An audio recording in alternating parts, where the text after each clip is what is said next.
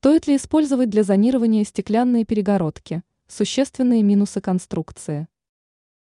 Специалисты по оформлению интерьера все чаще используют стеклянные перегородки для обустройства квартир, домов и офисов.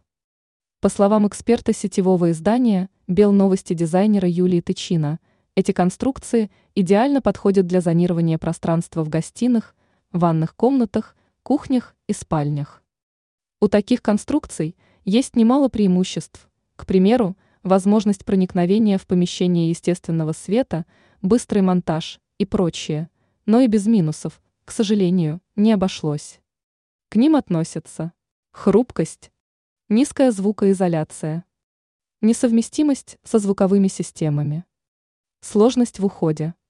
Впрочем, стоит сказать, что эти недостатки относительны.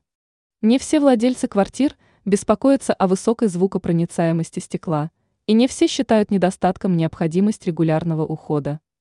Стекло достаточно протирать от пыли и пятен раз в неделю, а в том случае, если оно установлено в ванной, вытирать насухо после душа и раз в неделю чистить дезинфицирующими средствами. Стекло проходит термическую обработку, которая обеспечивает дополнительную прочность.